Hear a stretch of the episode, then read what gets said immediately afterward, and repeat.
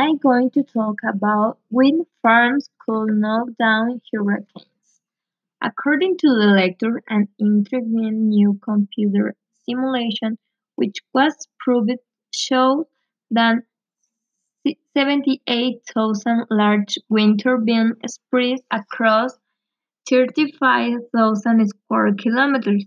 That was compared with the Hurricane Katrina, that it was Category 3, that contained winds around 129 to 158 kilometers per hour, and wind farms reduced the storm surge by 79%.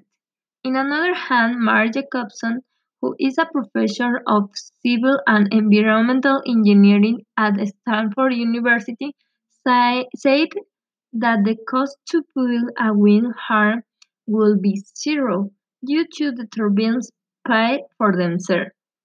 Wind farms, which provide 4.5% of the electricity in US, is the best solution to energy demand, health impacts, and climate.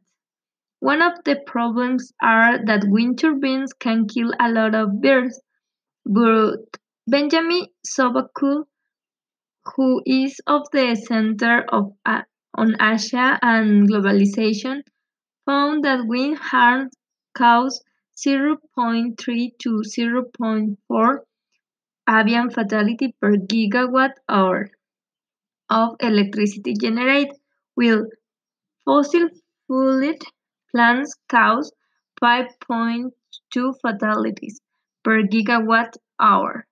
So fossil fuel electricity kills 10 times many birds per kilowatt hour than wind